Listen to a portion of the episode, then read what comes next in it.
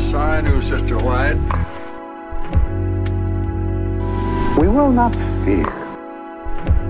The kingdom is alive.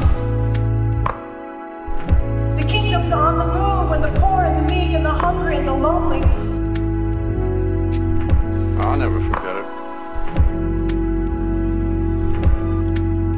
Welcome to the Adventist Voices podcast. I'm here with a distinguished member of the Adventist Forum, Charles Scriven. Welcome. I am glad to be here. Glad to be here, Alex. We've been wanting to uh, have this conversation, and I hope it's um, just the first of many. Today, we're going to be maybe treating the topic of hermeneutics from an introductory approach. And I know that it's a passion of yours. So, could you tell us a little bit about why you care about the Bible? Well, I care about the Bible because over the course of uh, uh, the history that has been written since the time the Jews uh, responded to God's initiative, the documents that they produced, first in the Hebrew Bible, and then the later ones that were produced by their um, by their Christian forbe- uh, followers, those documents have had enormous and, for the most part, tremendously helpful impact on the culture. Let me just remind you that before the Bible came into existence, there was no such thing as the intrinsic value of every individual human being.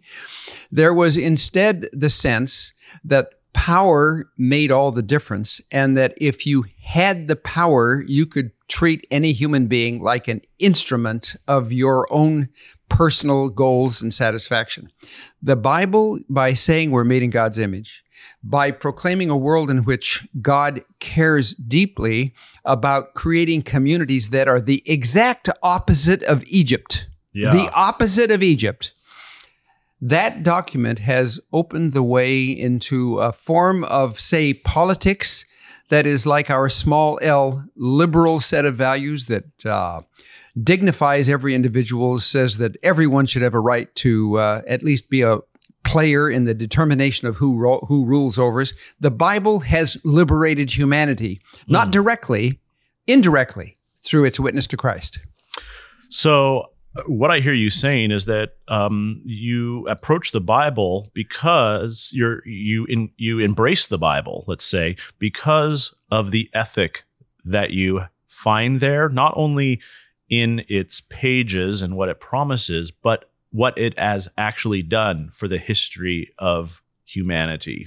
That's a huge part of it, but not quite the whole part. I am a great uh, believer in the ethic of Scripture. I have tremendous respect for the uh, history of Judaism, which has continued to emphasize the idea that the mission of people who embrace the Bible is to make the world a more just and equal place. I absolutely believe in that.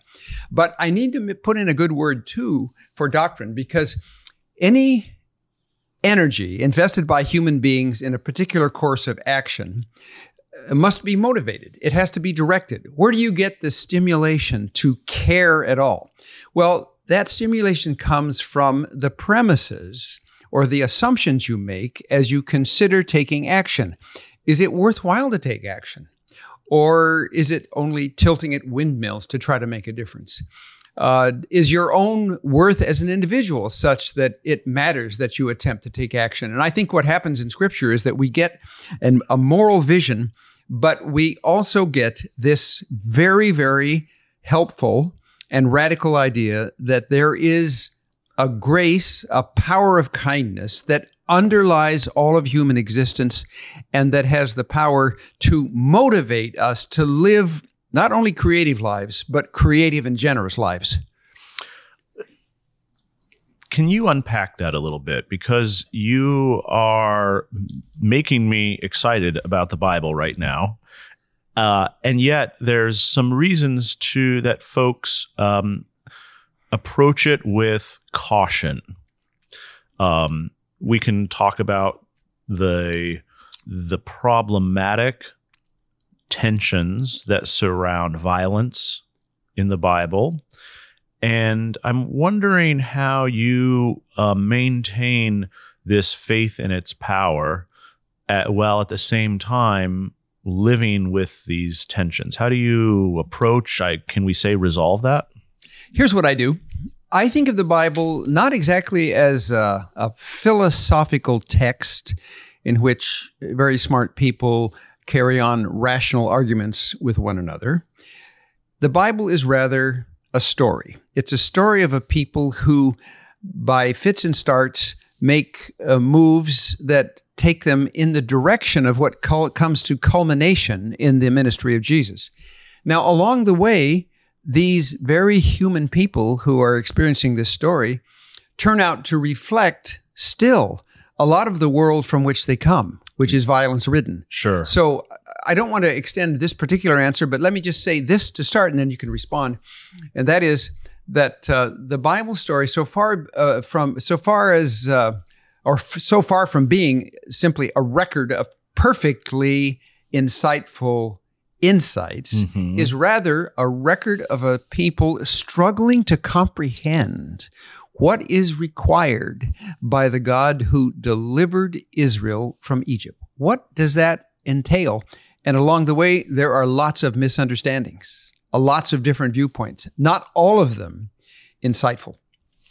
So, do I hear you correct in saying that um, it's we're not really harmonizing from A to Z, from alpha to omega. We're actually following a trend, and it's not always in the same direction. I think that's that's very well. I think it's a big mistake to take that harmony metaphor and think that if you just uh, marry all the bits and pieces, every chapter, every verse, you'll get some kind of uh, orchestral masterpiece. What happens instead is that the Bible is a record of a long conversation. It's a library of perspectives. It's very much an inspired human document, and God does not make an effort to erase the effects of the human authors who do the writing. So some of them uh, support ideas, to be honest, that are repugnant to Christian conscience today. Some of these writings support, or at least seem to support, genocidal uh, attacks on uh, enemies who are viewed very darkly by Yeah. the people of Israel. Yeah. Some of them seem to support, or even do support, ways of regarding women, for example, that just strike us as unjust. Yeah. We've got to take into account that the harmony is not, as it were, a perfect harmony. There is rather a lot of dissonance in the Bible, and our job is to try to catch the thread that weaves its way through the entire piece of fabric and that finally brings us to the point where, in acknowledging the resurrection of Christ, we say to ourselves, This, this, this is what it was leading to. This is what generates in us our passion and our point of view. I love it. And you've referenced um, the Christ, the revealed word of God, a couple of times in this conversation already. And to me, um, it wasn't until I kind of had this eureka moment that I kind of resolved some of those um, questions for me. Tensions remain, but some of the larger questions are gone. And that's because um, for me, I read the Bible as a record of folks really trying to understand uh, a God that is not incarnate. And with Jesus, there's they're closer to the divine. I think that's true. And what I want to emphasize now, I mean, I don't think one could be more passionate about the value of Scripture than I am. I absolutely love it from top to bottom, including the the, the naughty and uh, horrifying parts, because they're they're illuminating for how uh, uh, the misconception of religion can lead to horror. Yeah. It, it's all profitable for doctrine, profitable for instruction, as Second Timothy says. But I want to emphasize something that my theory about how to read it is based on reading it. It's not something I'm importing from some secular source or for from some other demonic source that I shouldn't be paying attention to. I read it closely. I can see when I look at the Old Testament that there is debate going on. You've got kind of genocidal power held up as an ideal in some bits and pieces, and then you've got uh, prophets like Isaiah or like Micah coming along and envisioning a day when we'll all beat our swords into plowshares. Yeah, incredible. And then you have uh, the story, the stories recorded in the Old Testament. And let me just say that my thesis about how Christ is the lens through which we should uh, view Scripture, the criterion by which to judge Scripture, the Lord of the Scripture, is supported again and again in the Bible. So, just to take one illustration for now, take the Transfiguration stories in which the disciples are just amazed to see Jesus in a circle that includes a couple of other prophets, Elijah and Moses. But a voice from, from heaven makes it very clear to the disciples the one you must listen to is Jesus. Hmm. Jesus is granted ultimate authority in the New Testament time and time and t- time again. One other passage, Matthew, Matthew 28, uh, 19, which is in the Great Commission all authority is given to Jesus. I am reading the Bible by means of the Bible's own testimony and witness. So you are um, encouraging a type of hermeneutic that is um, Christocentric. Um, can you expand on how that would be helpful for Adventists specifically? What kind of mistakes have Adventists um, sort of uh, traditionally made by ignoring the the revealed word within the word?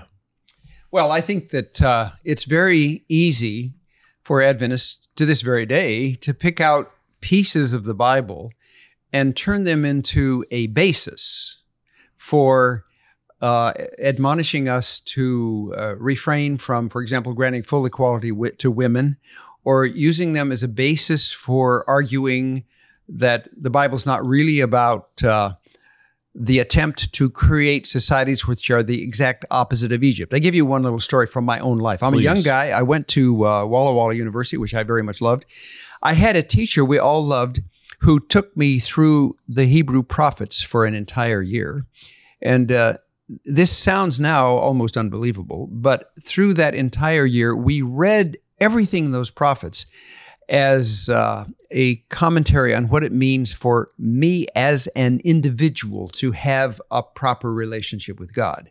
There was no conception whatsoever of the idea of justice as a commitment to the bettering of the common human life. So I go to the seminary, never having realized there was any such thing as a social as social justice.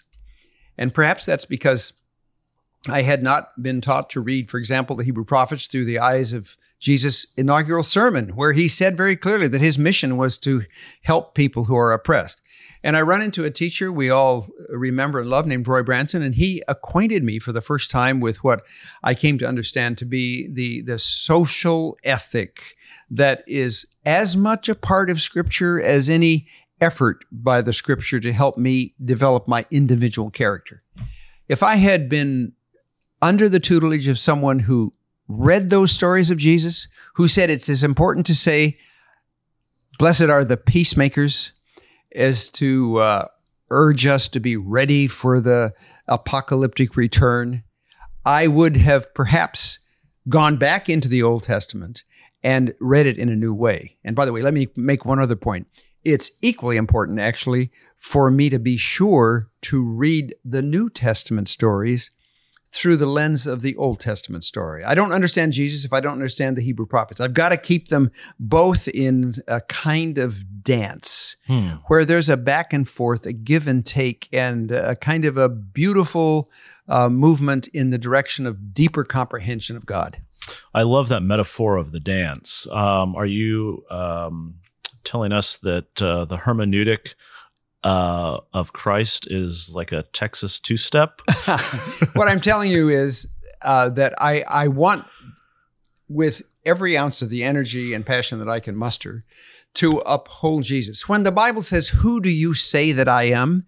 I want us, I want our most conservative biblical scholars, I want everyone in the pew to say that Jesus is Lord. Mm. And if Jesus is Lord, he's Lord of the scripture as well as in it. But at the same time, I don't want us to forget who Jesus was and is. Yeah. The Jesus we read about in the Old Testament is a Jesus whose only Bible was the Old Testament, what we call the Old Testament. His only Bible, his only Bible was the Hebrew Bible, and we can't comprehend him unless we take seriously the Hebrew Bible. Otherwise, we might, if you like, degenerate in our understanding of Scripture into the kind of personal, individualistic privatism that characterizes so much of uh, shallow evangelical theology, where it's really the gospel, uh, an attempt to help me cope Mhm. with my issues and assure my survival after death. It's deeper than that. It includes that, but if we neglect to think about the whole range of issues that scripture calls us to address, we simply betray the gospel. I th- I hear you, and uh, I feel like the language of that we hear so often of my personal relationship with Jesus um, is is really just a part of the grand vision that's revealed in the Gospels, where Jesus is over and over forming relationships with people to connect them to others, and especially the marginalized, the downtrodden. What do you do with Paul? Oh, I celebrate Paul. Um, remember that uh, Paul. Well, let- let's just say this. We- We've got to understand here that there's been a shift of paradigms with respect to the understanding of Paul's uh, uh, corpus of writings. Back when Desmond Ford was a very, very influential person with Adventism, many, many commentators on the writings of St. Paul, on Romans and Galatians, understood those writings to address the question of the pain that I feel as a result of my personal shortcomings. Uh, we are all human. We all have that experience. You know, we all, you just take the subject of sex, we all, one way or another, are kind of ashamed of ourselves uh, on that front. Sure. And uh, the gospel was supposed to uh, r- enable us to overcome those bad feelings through the assurance in the gospel of forgiveness of personal sin. sure. But now, in the years since the uh, most influential period of Desmond Ford's uh, uh, theological uh, kind of leadership among us, scholars have come to realize that what Paul was fighting was resistance to the idea of taking the Gentiles into the community as equal with the Jews. He was resisting the idea that there can be distinctions of privilege Hmm. as between slave and free, male and female, Jew and Gentile Yeah. those were the issues. How do you create a community in which the Jews are welcoming of Gentiles and in which uh, people come together as a new community of equality and justice? Lots and lots of the best New Testament scholars are now saying that the former individualistic, privatistic paradigm, which kind of focused on introspective conscience and all these worries we have about whether we're good enough to go to heaven, mm-hmm. that needs to be seen as part of what in, is indeed a Pauline gospel of social revolution, social cohesion. We are all equally sinful. We are all, therefore, equally in need of Christ. There is no basis for any distinction based on biology or ethnic background or language. We are all in trouble and we are all beneficiaries of grace, all equally. That was a radical social vision. And it doesn't take you long to figure out that that vision itself uh, underscores these ideas that came in time to undergird, undergird liberal political systems that grant uh, full respect to every solitary human being. That's a great place to end this for now. I've been, I feel like I've had um, some revelations and I've been inspired by what you've said. We'll definitely have to do this again. Will you come back and talk more about this with me? Well, I love to talk about the Bible, and I very much enjoy the opportunity to uh, share a conversation with you. Thanks so much. All right. Take care. Bye bye. Yes, I knew Sister White. We will not fear. The kingdom is alive. The kingdom's on the move when the poor and the meek and the hungry and the lonely. I'll never forget it.